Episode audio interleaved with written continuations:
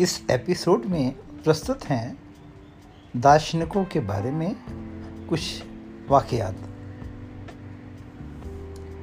आप ये मत समझिएगा कि दार्शनिक केवल अध्यापन के क्षेत्र में ही पाए जाते हैं। दरअसल इनकी कम्युनिटी काफ़ी फैली हुई है। ज़रा गौर से देखेंगे तो पाएंगे अपने इर्द गिर्द और आपके अपने प्रोफेशन में भी ऐसे कई महानुभाव मौजूद हैं। मुझे भी ऐसे कई महानुभावों का साक्षात्कार हुआ है। किस्सा शुरू करता हूँ बैंक के एक सहकर्मी शर्मा जी का। शर्मा जी ऑफिस आते जाते समय ट्रेन और बस में कोई ना कोई क्लासिकल नॉवेल आराम से बैठ के पढ़ा करते थे। इसी चक्कर में हर बार बरसात के सीजन में तीन चार छाते तो ट्रेन या बस में भूल जाना आम बात थी। जाहिर सी बात है, घर आकर डांट भी पड़ती थी। डांट खाने के बाद शर्मा जी एक दो दिन सजग रहते थे, बाद में फिर वही लापरवाही का रूटीन। एक दिन शर्मा जी ने ऑफिस से लौटते समय काफ़ी सारी सब्जियां खरीद ली। उनके एक हाथ में छाता, दूसरे में ब्रीफकेस और सब्जी का थैला, इसलिए उन्हें चलने में असुविधा हो रही थी।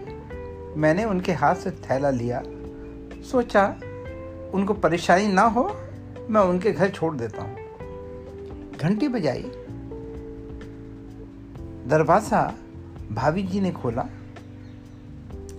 शर्मा जी ने उनके हाथ में छाता पकड़ाया और लगभग ताना देते हुए बोले, भगवान आज चेक कर लो, छाता बराबर ले आया हूँ।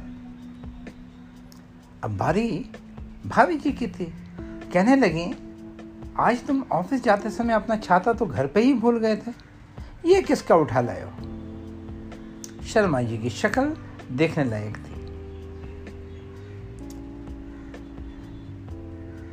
दार्शनिक मित्र शर्मा जी जैसे ही एक और मित्र थे वर्मा जी। उनकी लखनऊ में पोस्टिंग चल रही थी।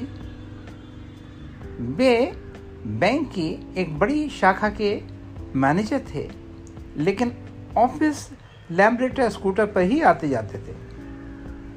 उन दिनों वर्मा जी की पत्नी महिला कॉलेज से एमए कर रही थी, तो वर्मा जी जब ब्रांच जाते साथ ही उनकी पत्नी भी उनके साथ जाती। वे कॉलेज ड्रॉप करते और उसके बाद आगे अपने ऑफिस निकल जाते।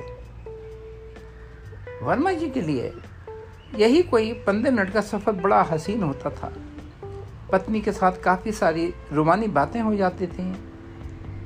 एक दिन वे स्कूटर पर चलते चलते पत्नी को अपनी जवानी का कोई रोचक प्रसंग सुनाते जा रहे थे।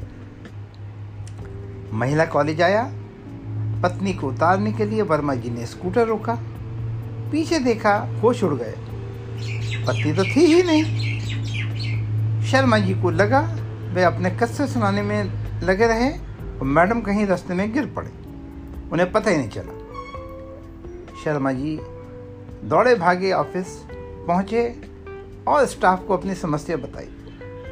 आनन फानन में शाखा में तीन टीमें बनी। रास्ते के सभी नर्सिंग होम, हॉस्पिटल, सब में वर्मा जी की पत्नी की खोजबीन शुरू हुई। घंटों बाद भी कुछ पता नहीं लगा। हार के वे लोग पुलिस स्टेशन गए। पुलिस वालों ने तो सवालों की झड़ी ही लगा दी। कब से झगड़ा चल रहा था, कॉलोनी में किसी के साथ उनका कोई चक्कर तो नहीं था। शर्मा जी को इस तरह के घटिया सवालों की उम्मीद नहीं थी। वे तो उल्टे और टेंशन में आ गए। पत्नी इतनी जवान भी नहीं थी कि उन्हें कोई उठा के ले जाता। ये सब उन दिनों की बात है जब मोबाइल का चलन शुरू नहीं हुआ था। तो पत्नी या उनको अस्पताल ले जाने वाले या उनको उठा के ले जाने वाले से संपर्क का कोई रास्ता सूझ ही नहीं रहा था। शाम को हैरान परेशान टेंशन लिए और भरे मन से वर्मा जी घर पहुंचे। ताला खोला, देखा पत्नी तो किचन में आलू काट रही थी। वर्मा जी हैरान, पत्नी उनका मुंह देख रही थी। जब वे सामान्य हुए तो पत्नी ने बताया, कॉलेज से पहले वाले चौराहे पर सिग्नल लाल था, वो उतर ली, जाते समय बोल कर भी गई थी।